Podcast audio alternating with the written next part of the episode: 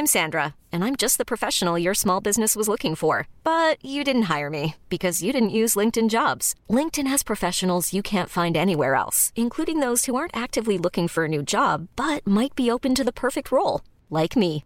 In a given month, over 70% of LinkedIn users don't visit other leading job sites. So if you're not looking on LinkedIn, you'll miss out on great candidates like Sandra. Start hiring professionals like a professional. Post your free job on linkedin.com/achieve today.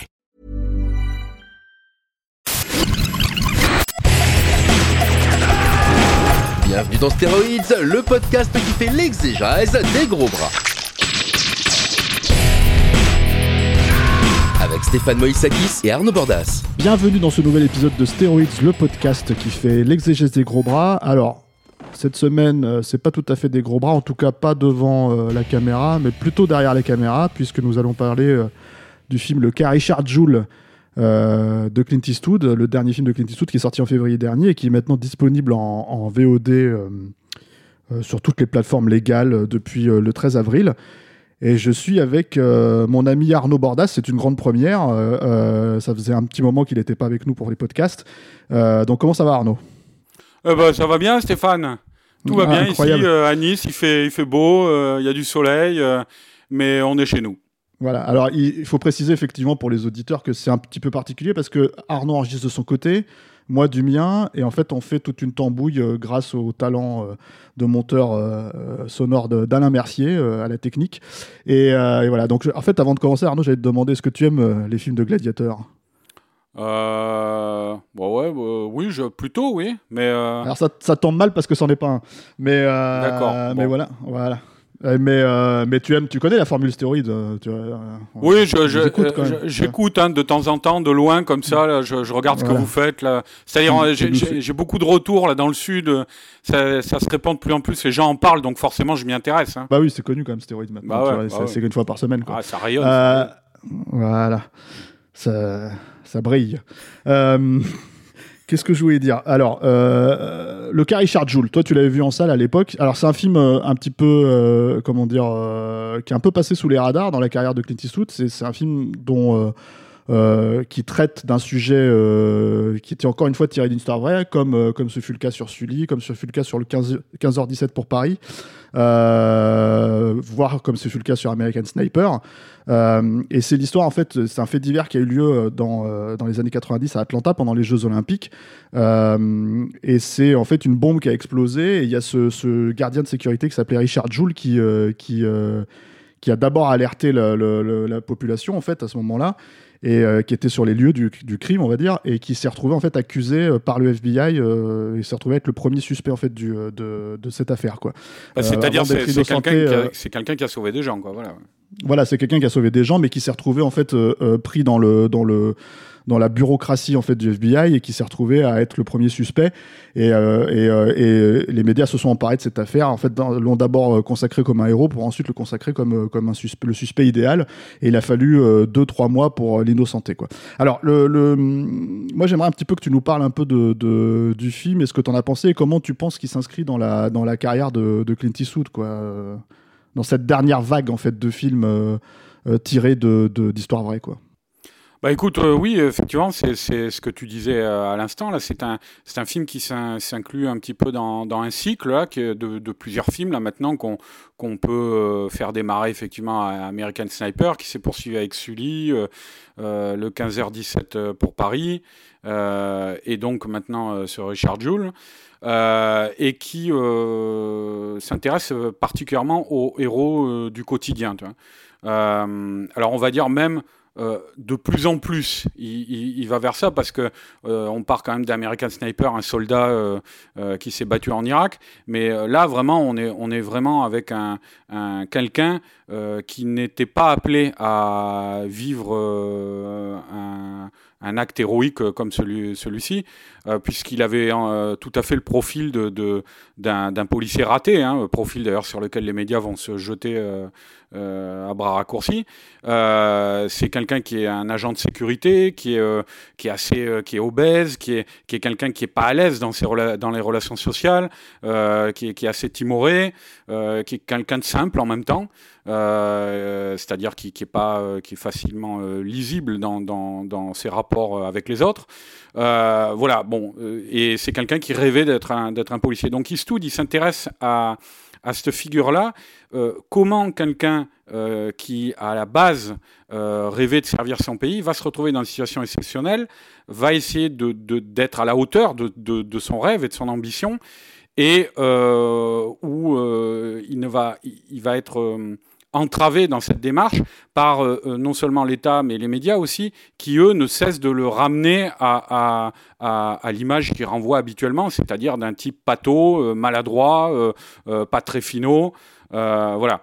Donc, ce qui est, ce qui est intéressant, c'est qu'en partant de, cette figure-là, Eastwood euh, va eastwoodiser, euh, pourrait-on dire, ce genre de personnage-là, euh, ce qui n'est pas forcément courant dans sa filmo, parce que c'est quelqu'un qui s'est euh, avant euh, plus particulièrement intéressé à des, des personnages plus monolithiques, plus, plus, mm. plus immédiatement héroïques, y compris quand ils étaient interprétés par lui-même. mais donc, il, il, va eastwoodiser, ce, ce, comme je disais, ce personnage un peu pâteau et un peu disgracieux, en, en le en le projetant dans une sorte de clair-obscur, en montrant ses failles également. On montre que c'est quelqu'un d'assez, euh, euh, à plusieurs reprises, quelqu'un d'assez zélé. On le voit au début avec l'étudiant euh, dans la chambre duquel il s'introduit. c'est quelqu'un qui, a des comptes à régler avec la vie, qui a des frustrations évidemment. Et, et ne passe pas à côté de tout ça, il montre les failles du personnage. L'héroïsation, en fait, va venir du fait euh, que ce personnage affronte des forces qui le dépassent totalement et, qui, représentent quelque chose, c'est-à-dire un pays euh, que, pour lequel, euh, et dans lequel Richard Jules se croyait parfaitement, enfin, voulait se croire parfaitement intégré. Voilà. Alors, ce que tu ce que avances là-dessus, par contre, ce qui est intéressant là-dedans, c'est que ça, c'est vraiment l'angle de Clint Eastwood. C'est-à-dire que euh, dans la vraie histoire, euh, euh, le personnage est considéré comme un héros parce que justement il a sauvé des vies, comme tu le disais, tu vois. Mm. Mais Eastwood, en fait, il le reforme comme un nouveau héros justement parce qu'il s'est battu contre les rouages du gouvernement. Oui. C'est ce, que c'est ce que tu dis, quoi. Ouais, ouais, c'est ça. Il y, y, avait une vraie volonté d'Eastwood de, de, de, de, la part d'Eastwood de montrer ça. je pense que c'était l'intérêt primordial d'un tel projet pour lui. mais ce qu'il y a, en fait, c'est que je pense qu'au final, euh, le propos du film, c'est en fait un propos euh, assez proche de Ratatouille euh, de Brad Bird. Je ne sais pas si tu te souviens, mais la, morale du film, mhm. c'était un peu, enfin si morale il y a, mais c'était un peu de, dire le, le, talent, le, grand artiste peut venir de n'importe où. Et là, le propos d'Eastwood, c'est de dire le héros peut venir de n'importe où en fait pas forcément euh, euh, du, flic incorruptible euh, ou d'un autre personnage auquel on est plus habitué dans le, cadre du cinéma de divertissement, mais d'un personnage falot, disgracieux, comme je disais. donc voilà, un héros peut venir de n'importe où. Et le problème, c'est que il montre Eastwood euh, que euh, justement les, les, les, on va dire les élites, hein, qu'elles soient médiatiques ou politiques ou policières euh, des États-Unis, dans son film, ne comprennent pas cela. Et, et euh, pour eux, il leur faut justement euh, du héros euh, comme il faut, classique. Et, et, donc, c'est pour ça que eux, il, il y a une certaine jubilation, par exemple, chez les journalistes quand ils apprennent le passé de flic raté qu'il a, quoi. Euh, ça, c'est quelque chose que Eastwood montre. Euh, C'est-à-dire quand il ne quand il ne correspond pas à l'image qu'on peut se faire d'un héros, ça les conforte dans leur, dans leur idée. Et, c'est précisément contre ça que Richard Jewell va devoir se battre. Et il va devoir se battre euh, contre ça, y compris venant euh, de son propre camp, parce que à plusieurs reprises, même s'il y met toute la meilleure volonté du monde, son avocat ne comprend pas quelle est, quelle est, quelle est cette personne qu'il a en face de lui. Quoi. Euh, lui aussi le prend pour, euh, euh, pour un, gros béton naïf. Et, ce qui est très touchant dans le film d'Eastwood, c'est qu'au final, il nous montre le, le, personnage tel qu'il est, c'est-à-dire finalement quelqu'un, même s'il a des manières maladroites, mais quelqu'un qui est, qui est intelligent et qui voit comment les choses se passent autour de lui et c'est sans doute pour ça qu'il il a, il a commis cet acte héroïque où il a prévenu des gens, il a sauvé des vies. C'est parce qu'il regardait ce qui se passait autour de lui. Quoi. Hmm. Mais, ce, qui est, assez intéressant avec le personnage, en fait, euh, c'est que c'est clairement un personnage qui, euh, à la base, veut s'inscrire en fait dans dans, le, cadre en fait dans lequel il, il évolue c'est-à-dire il veut vraiment être un policier il veut vraiment être quelqu'un qui va servir la loi euh, euh, qui va pas jouer avec, euh, qui va pas jouer autour de ça. Et en fait, c'est là où le personnage diffère un petit peu de, de, qui est Clint Eastwood en général, et tel que la figure telle qu'on la représente aujourd'hui, telle qu'il est publiquement considéré, c'est-à-dire quelqu'un de, libertarien, hein, quelqu'un qui, qui, qui s'oppose à la, trop de présence en fait du gouvernement dans la vie, de, dans la vie quotidienne, par exemple. Et en fait, le truc, c'est que malgré tout, en fait, là où les deux personnalités peuvent se rejoindre, c'est que ce sont deux personnes qui ont un fonctionnement euh, euh, droit dans leurs bottes, en fait.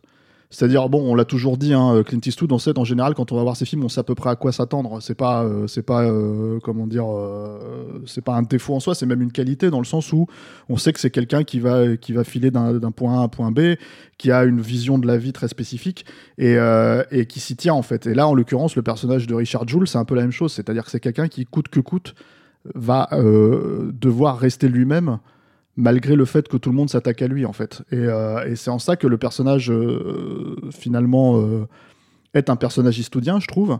Et aussi il y a un autre truc, c'est que c'est un prolo ce personnage en fait. Et mine de rien, en fait, euh, c'est quand même quelque chose que Eastwood a toujours plus ou moins mis en avant dans ses films, en fait. C'est-à-dire que même euh, si lui, il a une figure mythologique, même si lui, il est ultra charismatique et, euh, on peut plus grand que nature, on va dire, par la force des choses, physiquement, il a toujours joué des prolos, quoi, que ce soit Honky Tonk Man, Bronco Billy, même l'inspecteur Harry d'une certaine manière. Hein, c'est c'est des, des, personnages de prolos, en fait. Le personnage du maître de guerre, c'est un prolo, quoi. Donc euh, donc c'est assez intéressant en fait si tu veux, enfin je trouve, hein, je sais pas ce que tu en penses en fait, de le voir quand même malgré tout tenir euh, la distance. à la base le film était prévu pour Paul Greengrass je crois. Oui. Euh, il y avait peut-être d'autres réalisateurs, je sais pas, mais mais mais, mais ça finalement ça tombe sous le sens qu'il fasse ce film là, je trouve. C'est ouais, ouais c'est vrai, mais le ce qu'il y a ce qu'il y a aussi c'est que on a on, on l'a pas encore évoqué, mais c'est vrai qu'il y a eu, euh, il y a eu une polémique aux États-Unis hein, euh, euh, sur notamment le, le, traitement de l'histoire vraie, et, et, cette polémique est venue beaucoup des médias, mais on, on, on pouvait s'y attendre vu que les médias sont quand même attaqués de front dans le film. Par le film, ouais. ouais. Voilà. mais ce qui est, ce qui est intéressant, c'est que je, moi, contrairement à beaucoup de, déclarations qu'on a pu voir à ce moment-là dans les médias américains, je ne pense pas que c'est un film idéologique. Euh, mais comme, euh, enfin, Eastwood ne fait jamais ça de toute manière. Mais euh, il peut avoir sa vision du monde, effectivement. Mais après, c'est quelqu'un qui qui prend en compte quand même. moi, je trouve très intéressant dans le film la relation entre les deux personnages que sont Richard Jewell, donc qui est un prolo, comme tu dis, mais un vrai, hein, c'est-à-dire inscrit à la RNRA. ça, Eastwood n'en fait pas n'en fait pas un mystère. c'est explicité dans le film. et son avocat euh, qui est joué euh, de manière euh, vraiment jouissive par Sam Rockwell, et son avocat qui lui, par contre, bon, qui synthétise plusieurs personnages, hein, puisqu'il avait plusieurs avocats en fait, Richard Jewell. Là, il y en a qu'un, mais qui est un, un, avocat, alors libertaire, lui, mais pas libertarien. C'est plutôt libertaire de gauche. C'est mmh, quelqu'un mmh, mmh. qui lutte constamment contre le pouvoir, qui est, qui est, qui, a une défiance vis-à-vis -vis de ça. C'est quelqu'un qui même dans dans le scénario euh, a un univers culturel et des références qui sont très typés à gauche. Quoi. C'est, par exemple, le surnom qu'il donne euh, à Richard Jewell, euh, Radar, en France, c'est pas très connu, mais aux États-Unis, quand on dit Radar, on pense immédiatement au film de Robert Altman et à la série qui en a été déclinée après MASH. Et Radar, c'était un des, un des personnages de, de, de euh, du film et de la série, et qui était un personnage comme ça qu'on prenait un peu pour un bonnet, mais qui euh, en fait euh, entendait le son des hélicoptères avant tout le monde, puisque le film se passait mmh, mmh. pendant la guerre du Vietnam. Donc voilà, et, et, et MASH, c'est un film des années 70, c'est un film libertaire qui, a, qui a marqué le, le, le nouvel Hollywood, et, et en cela, c'est pas innocent s'il utilise des références comme ça, le personnage de, de, de l'avocat. Donc il y a, y a, cette relation assez euh, assez marrante entre les deux. Mais alors, moi, juste par rapport à ce que tu disais sur le, le, côté eastwoodien, ce que je trouve très intéressant et très fin aussi, comme d'hab avec Eastwood, quoi, c'est que il y a une scène, il y a une scène qui est pour moi assez importante au, début du film. C'est une scène où, où la journaliste que joue Olivia Wilde et euh, l'agent du FBI euh, que joue John Hamm, qui vont être, on va dire, les deux grands antagonistes hein, euh, du film, mmh, mmh. sont à une soirée, c'est avant l'attentat, et sont à une soirée du festival où, qui se déroule pendant les Jeux Olympiques, où il va y avoir la, la, la bombe le lendemain, et il y a le peuple qui se met à danser la Macarena, quoi. Et, et, à ce moment-là, le journaliste et, et la journaliste et l'agent du FBI regardent le peuple en train de, se, de, de danser cette danse un peu ridicule des années 90. Quoi. Et, euh, et John Hamm, euh, l'agent du FBI, dit à la journaliste euh, on mérite mieux que ça. Quoi. Il, et, il y a vraiment un mépris assez flagrant quoi, dans ces paroles-là. Et ce qui est intéressant, c'est que en fait, quand on réfléchit deux secondes, euh, Eastwood, il, il, doit certainement pas euh, écouter euh, en boucle la Macarena. Hein. C'est quelqu'un, voilà, on sait très bien ce qu'il écoute comme musique. C'est quelqu'un qui a, qui a. Non, mais il boit de, il boit de la Budweiser, quoi. Ouais, mais voilà, ce que je veux dire, c'est qu'il y a une manière de s'identifier à, à, ces personnages euh, qui fait euh, justement que ce n'est pas un film idéologique. Quoi, tu vois.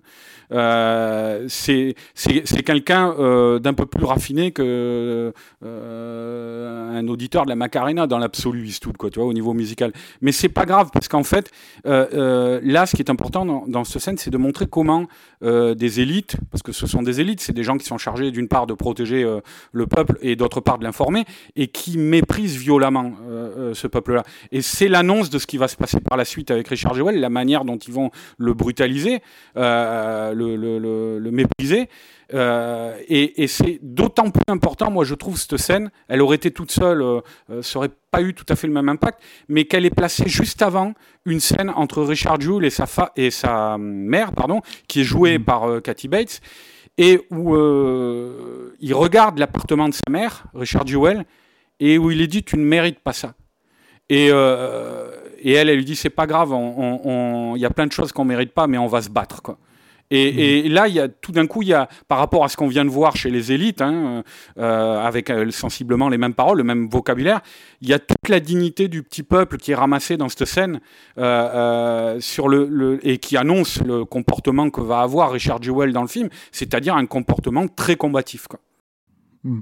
Alors, euh, ouais, ce qui, est, intéressant là-dedans, c'est qu'en fait, il ramène ça euh, à une lutte euh, de mépris de classe, en fait. C'est ce que tu hmm. veux dire, quoi, quelque part, quoi. Hmm. Et c'est assez marrant, en fait, que, enfin, c'est marrant, c'est pas marrant particulièrement, mais c'est assez cohérent, par contre, qu'il le fasse, parce que, comment dire euh, bon, il a quand même été, il a quand même été assez vocal sur euh, sur les combats actuels, euh, Clint Eastwood et, ce qu'il en pense, hein, ce qu'il appelle la Pussy Generation, quoi. Donc en fait, c'est assez, c'est assez, c'est assez cohérent finalement qu'ils reviennent à, ce genre de, comment dire, de combat qui, j'ai l'impression, sont justement mis en de côté par rapport à par rapport au combat actuel. Et là je fais pas même pas forcément de de, de, de degré d'importance quoi.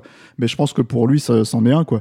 Et euh, euh, alors moi il y a un, un, élément sur le truc j'aimerais sur lequel j'aimerais un peu revenir dans le film c'est euh, c'est euh, c'est un truc un peu particulier, c'est que on en parle en fait comme un drame là, c'est-à-dire euh, et même je pense que quelque part le film tel qu'on peut le regarder de loin, ça peut être considéré comme presque un film à Oscar, on va dire ce genre de choses. Hein. Eastwood il a été souvent nommé euh, pour euh, pour pour ces films là quoi.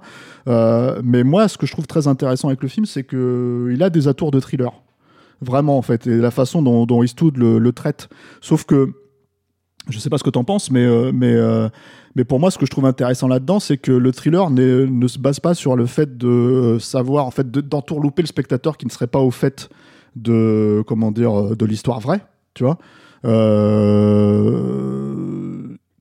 par exemple, pour prendre un exemple récent et sans, sans spoiler trop, il y a une logique un peu similaire dans la façon dont Quentin Tarantino va utiliser une histoire vraie dans Once Upon a Time in Hollywood. Hein. Euh, euh, ne fait pas ça du tout, en fait. Évidemment, il ne, il ne réécrit pas l'histoire non plus, mais juste, enfin, en tout cas, pas, euh, pas, pas jusqu'à un certain point, quoi.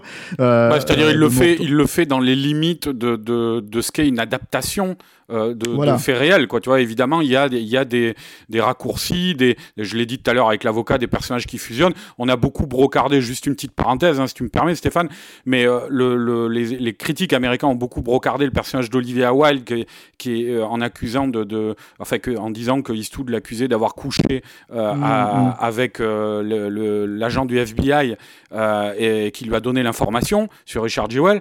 Le, le, problème avec ce personnage-là, en fait, c'est que le, je parle du personnage de l'agent du FBI joué par John Hamm, c'est que c'est un personnage qui regroupe plusieurs euh, personnes. C'est-à-dire, d'une part, l'agent du FBI à, qui euh, euh, le personnage d'Olivia Wilde a, auprès, de, auprès duquel le personnage d'Olivia Wilde est allé chercher son info, il a, ça a existé, c'est-à-dire il, lui a, il a leaké, il lui a balancé Richard Jewell, ce mec-là. Mhm. Ils n'ont pas couché ensemble comme c'est le cas dans le film, mais en fait, ce journaliste était maqué avec un flic de la ville. Euh, donc euh, voilà, il y a clairement une collusion entre le pouvoir et les médias que voulait montrer Eastwood et qu'il a regroupé euh, dans, dans, ces deux personnages. Il a fusionné d'autres personnages. Mais ça, c'est ouais, l'adaptation de la fiction. C'est normal. Hmm. Et, et mais justement, en fait, le truc, c'est que ce qu'il a réussi à faire pour moi, justement, dans le film, c'est créer une véritable tension euh, sur euh, non pas sur euh, la culpabilité éventuelle de, Richard Joule, puisque je pense que ça c'est assez clair pour tout le monde qu'il est, qu'il est innocent en tout cas de, de ce que le FBI l'accuse d'être et ce que les médias l'accusent d'être. et surtout 23 ans, 24 ans après les faits, en fait c'est démontré, donc n'importe n'importe qui peut aller sur une page Wikipédia pour, pour vérifier. mais, mais ce qu'il fait en fait, c'est qu'il arrive à démontrer par deux, trois scènes spécifiques en fait euh, a une vraie tension et un vrai suspense sur la façon dont le personnage peut éventuellement basculer en rapport à la façon dont il a été présenté. C'est-à-dire, comme on l'a dit, c'est un personnage qui est extrêmement euh, euh, droit dans ses bottes, qui a une croyance en fait indéfectible dans l'autorité, le, corps policier, le FBI. Et en fait, si tu préfères, le truc, c'est que la façon dont eux vont essayer de le détourner pour lui faire confesser un crime qu'il n'a pas commis, en le poussant en fait euh, jusque dans ses retranchements. C'est là en fait où, euh, où Eastwood arrive à jouer avec des scènes de tension assez fortes, moi je trouve, euh, qui pour moi font que le film est catégorisé comme un thriller en fait. donc, donc, et c'est quelque chose finalement qui, encore une fois, qui existe chez lui, parfois même qu'il pousse à un certain paroxysme. Un film comme, alors je sais plus comment c'était le titre français là, mais de Changeling avec Angelina Jolie. L'échange, voilà, merci avec Angelina Jolie. Euh, euh, très beau film. Euh, très très beau film, un peu oublié maintenant, ce qui est dommage, quoi. Mhm. c'est un film en fait qui aurait pu être dans n'importe quelle main de notre réalisateur, ça aurait pu être tout simplement un film, un drame en fait, qui traite d'ailleurs un petit peu de la même logique, hein, c'est-à-dire qu'elle-même elle va être traînée dans la boue par les médias. Euh, euh, c'est une personnage qui perd son, enfant. Et en gros, euh, lui, te fait quasiment un film d'horreur avec ça, quoi, par moment. C'est-à-dire, il y a, y, a, oui, il y a tout un passage dans le repère du kidnappeur qui, qui, est, qui régurgite toute une image héritée du, du, cinéma d'horreur, clairement. Hein. Voilà, et, et, et, quelque part, en fait, j'ai l'impression que ce qui est vraiment, je trouve, intéressant et pertinent dans le fonctionnement d'Eastwood aujourd'hui, c'est en fait c'est cette capacité à, être, comment dire, en fait, à faire quand même une histoire, un, euh, thriller en fait avec euh, avec euh, avec ces sujets-là. Tu vois, c'est-à-dire qu'en fait, en gros, ce qui est assez marrant, je pense que moi, je crois pas que ça te soit arrivé, mais en fait, on n'a pas interviewé Clint Eastwood dans notre métier de journaliste, ça nous est jamais arrivé, mais à chaque fois qu'on. Alors moi, je l'ai rencontré, je lui ai serré la main, monsieur Moïsiakis. Voilà, je sais, je sais, je sais, je sais, je sais. On a, on a tous vu la photo. On sait tous euh, que tu es très fort avec Photoshop, voilà. Mais euh, et on sait que c'est faux. Mais euh, non, en fait, ce que ce que j'allais dire par là, c'est que en fait, Clint Clint Eastwood, il a cette capacité à dire à chaque fois, moi, ce qui m'intéressait dans le film, c'est que c'était une bonne histoire. Mm. Mais en fait, en même temps, il y a quand même cette, cette notion, ça suffit pas en fait uniquement. Je pense que c'est-à-dire qu'il y a quand même cette vision du truc qui fait que je pense que comme tu comme enfin voilà le fait d'avoir bossé avec des gens comme Don Siegel le fait d'avoir bossé avec des gens comme comme euh, Sergio Leone, le fait d'avoir bossé, en fait, c'est, il a une conscience. Euh, bon, c'est, bizarre de le dire après X film hein, en tant que réalisateur, quand même, mais il a une conscience en fait de, de de, de, raconter ça à travers le thriller. Et mine de rien, son premier film, c'était Un frisson dans la nuit. Donc, euh, qui est un vrai thriller pur et dur, quoi. Donc, je sais pas ce que tu pensais de ça par rapport à, à ces éléments, en fait, dans le film. Bah, c'est-à-dire, oui, c'est, mais c'est un film, d'ailleurs, tu parles d'un frisson dans la nuit, hein, qui est, euh, moi, je trouve euh, assez proche hein, dans son esthétique, c'est-à-dire, euh, qui est, c'est un film très nocturne, Richard Jewell. Euh, c'est un, un, un, film où le, avec son chef opérateur français, là, Yves Bélanger, où Eastwood travaille, sculpte la lumière, les contre-jours, les, les, par exemple, toute la scène de l'attentat et du sauvetage, il est quasiment tout le temps à contre-jour, le personnage de Richard Jewell. Et, mm. et, par la suite, il joue avec des codes du, du, thriller, voire même du film noir. Et je parle des codes visuels, hein, comme les, les, les, persiennes, la lumière qui filtre à travers les persiennes, les, les personnages regroupés dans un petit espace avec euh, euh, une, une, lumière euh, détournée, comme on peut avoir dans les scènes d'interrogatoire, tout ça. Donc il, il, utilise clairement toute cette imagerie, Eastwood. après, je pense que c'est ce qui est intéressant en fait dans le film, c'est que c'est effectivement un thriller, mais euh, où comme tu le disais, l'intérêt n'est pas dans le bout du nid, n'est pas dans le, euh, enfin ou dans un truc de suspense quoi, on va dire plutôt quoi, euh, ou savoir s'il est coupable ou innocent. Mais en fait, si, il est dans, l'enjeu, c'est de, savoir pour le spectateur si le, le héros euh, va parvenir à se faire comprendre, tout simplement. C'est-à-dire, par exemple, l'image qu'il renvoie aux autres, Richard Jewell, c'est l'image qu'on a de lui au début du film. Au début du film, encore une fois, on le, Eastwood le montre comme un personnage euh, zélé, un petit peu légèrement imbu de lui-même et de, en tout cas, imbu de mhm. l'autorité qu'il représente quand il est simplement euh, euh, gardien d'université. donc il le montre comme ça et il nous le dévoile au fur et à mesure à travers les rouages du thriller, justement. Et c'est ça qui est, qui est, qui est étonnant parce que c'est quelqu'un, son avocat va lui reprocher constamment d'être conciliant, d'être soumis avec les agents du FBI, avec l'autorité, et de, de, trop collaborer avec eux. Et il va lui dire à un moment, tu risques ta tête, mon gars, parce qu'on est dans, on est dans un, état où il y a encore la peine de mort, et, c'est ça que tu risques là en faisant ça. Et en fait, euh, euh va constamment rester sur son, son, son créneau de départ. Euh, sur la, il va constamment euh, se comporter euh, comme il se comporte d'habitude. Il va pas essayer de changer les choses. Et c'est comme ça qu'il va arriver à ses fins. Et euh, moi, je sais qu'il y a une scène là-dessus qui m'a touché parce qu'en fait, c'est autant une révélation pour l'avocat que pour le spectateur, euh, quand euh, l'avocat est en train une fois de plus de l'engueuler là-dessus, et Richard Jewell explose. Ils viennent de voir les agents du FBI avant, et l'agent du FBI euh, joué par John Hamm dit à Jewell, ouais, cop to cop, tu vois, de flic à flic, il joue un peu avec sa, sa frustration de flic raté, et il, mm. et, il essaie de le, le, cuisiner en, en, en, le flattant comme ça. Et l'avocat, après qu'il soit parti, les agents du FBI, l'avocat lui fait remarquer ça à Jewell, et Jewell explose et, lui dit mais tu crois que j'ai pas remarqué son petit jeu? Tu crois que j'ai pas vu son langage à base de cop to cop et tout? Et là on voit dans cette scène qu'il a parfaitement compris ce qui se passait autour de lui encore une fois Joel. Que c'est un personnage intelligent et, que simplement il le dit à son avocat il lui dit moi ce n'est pas ma manière de fonctionner je ne vais pas lui rentrer dans l'art euh, euh, parce que ce, ce n'est pas moi. Voilà. Et c'est toute la dignité d'un personnage qui va euh, contre vent et marée continuer d'affirmer sa singularité et s'en sortir de cette manière-là, quoi. Alors que, mm. alors que le spectateur va craindre pendant tout le film que, que cette singularité même ne provoque sa chute, quoi. C'est là où est tout le suspense mm. du film, je pense, quoi. Mm. Alors, pour terminer, euh, moi j'ai quand même une question par rapport à, la façon dont le film peut s'inscrire euh, dans, déjà dans la dernière partie de la carrière de Clint Eastwood. Euh, et comment dire dans la façon dont, dont finalement lui il est parti euh, de, toutes ces figures mythologiques qu'il a pu euh, mettre en, scène, en fait, euh, qu'il a incarné déjà chez les autres, hein, chez, chez, chez, Sergio Leone notamment, qu'il a récupéré à son compte, en fait, c'est-à-dire quand il fait des films comme Pale Rider, quand il fait des films comme Le Maître de Guerre ou L'inspecteur Harry, quoi.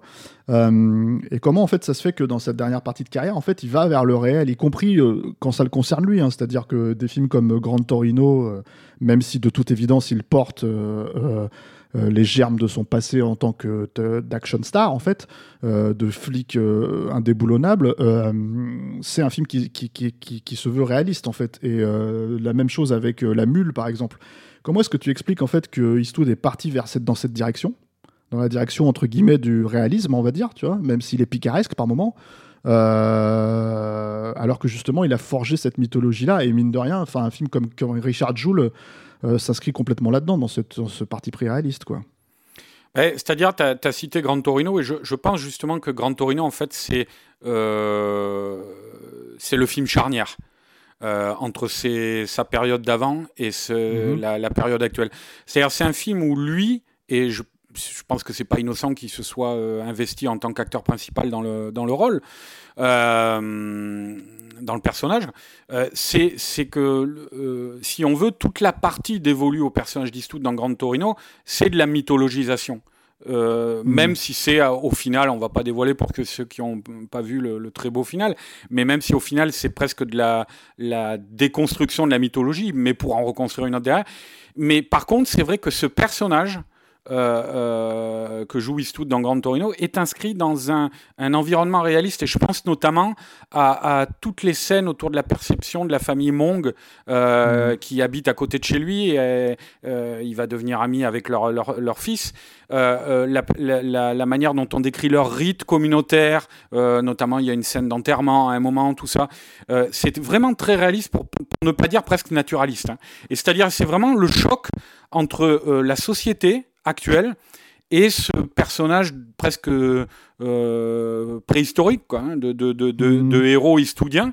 Euh, et après ça, après la, la, fin, donc encore une fois, il faut voir le beau final euh, funèbre de ce, ce, ce, film qui est Grand Torino, mais après ce film-là, il va aller vraiment vers des personnages, et y compris avec la mule, hein, moi je trouve, mais des personnages beaucoup plus réels, et donc inspirés de personnages réels en l'occurrence. Euh, et il va, il va chercher régulièrement. Euh, on en avait parlé déjà, Stéphane, à propos de la fin d'American Sniper, tu vas en reparler sans doute, mais, mais il va chercher cet effet de réel. Et je trouve qu'il était tout le cœur du projet 15h17, euh, le, 15h17 pour Paris, mais qui est raté au final, hein, mais qui, en fait transparaît le projet. Sur, sur ce film-là, sur ce film-là particulièrement, c'est raté. Ouais, ouais, voilà, voilà. Hmm. Mais ça transparaît en fait. Moi, j'ai compris ce qu'il voulait faire dans la. Euh, pourquoi il avait pris les, les carrément les, les, les, les personnages réels, les gens euh, les, ces, ces, GIs américains qui avaient sauvé les gens du, du, du métro euh, du Paris-Bruxelles. Euh, pourquoi il est allé prendre les vrais gens et pas des acteurs?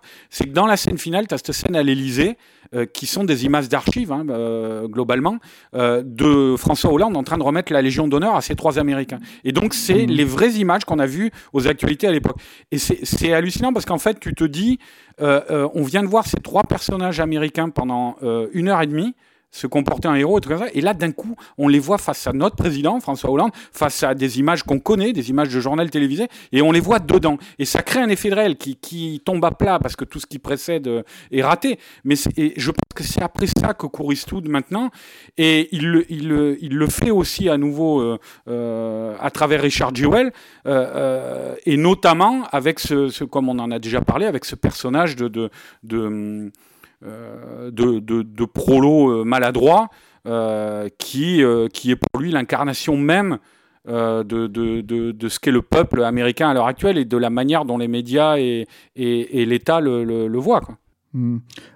moi, j'ai le sentiment qu'il y a aussi une, une espèce, c'est-à-dire que en fait, Eastwood, il est, il est, c'est la star des stars pour moi quelque part. C'est-à-dire que en fait, on parle de quelqu'un qui est dans le paysage euh, depuis euh, maintenant plus de 50 ans, quoi. Mm. Et qui, euh, comment dire, et qui, en tant que star, hein, en plus, vraiment, c'est-à-dire en tant que personnage éminemment populaire. Hein, et, quelque part, en fait, il s'est tellement inscrit mythologiquement dans le cinéma, il représente tellement le cinéma, c'est-à-dire une seule image de Clint Eastwood représente le cinéma en tant que soi, que en fait, aujourd'hui, on va dire au crépuscule de sa vie, en fait, il revient à une certaine forme de, mortalité. Bon, moi, ce que je te dis ça, on sait, très bien qu'il va pas mourir, il va jamais mourir, c'est Clint. Oui, c'est le pas? Mais voilà. Mais euh, non, et puis, mais mais mais il y a cette notion aussi de, bah, il y a cette anecdote moi que j'aime beaucoup sur le film, hein, euh, qui était qui était tombée euh, à l'époque où, où, il était en train de mettre les dernières touches sur le sur le montage du film. Euh, il y avait beaucoup de feux en Californie en fait euh, l'hiver dernier là, Mm. et, euh, et en gros tout le monde a commencé à, à- à- à être évacué et lui il était à Burbank. En fait le feu s'approchait de, de- à quelques dizaines de kilomètres de là et Dans les studios non, Warner. hein. dans, dans les studios Warner, il a fait non, non, mais moi je je, je sors pas, j'ai un film à terminer quoi. Et, et mine de rien, enfin c'est- tellement, enfin on en rigole, mais c'est tellement représentatif du bonhomme de l'idée qu'on s'en fait que euh, que voilà, enfin c'est c'est c'est une anecdote géniale et le type a quand même plus de 90 ans maintenant quoi. Donc euh, The donc, voilà. Ultimate Badass, comme dirait euh, Yannick Dan. Voilà. Euh, bon bah le cas Richard Joule on conseille, hein, c'est quand même euh, quand même autre chose que le 15h17 pour Paris. Faut, faut Ah oui, non, non. Ouais, ouais, non, non, clairement. Et puis on a, on n'a pas parlé euh, aussi euh, les acteurs, tous qui sont formidables. Il y a des beaux numéros d'acteurs, et puis notamment surtout le, euh, le rôle titre, hein, Walter Hauser, qui est, qui est formidable dans le rôle. Enfin voilà, c'est, c'est un vrai beau film. Il y en a plus beaucoup, hein, des films comme ça, quoi. Donc euh, autant aller les voir. hein. Mm. Bon là maintenant c'est en VOD quoi. Euh, merci Arnaud. Merci à toi, Stéphane, et à bientôt. Et merci. Et merci à tous de nous avoir écoutés. Merci à Alain à la technique. Euh, vous pouvez nous retrouver sur SoundCloud, euh, Deezer, euh, toutes les plateformes pour écouter les podcasts, YouTube. Vous pouvez suivre nos vidéos stéroïdes sur YouTube. Euh, on essaye d'être le plus régulier possible, y compris en cette période de confinement. Euh, et moi, je vous dis en tout cas à la semaine prochaine. Merci à tous.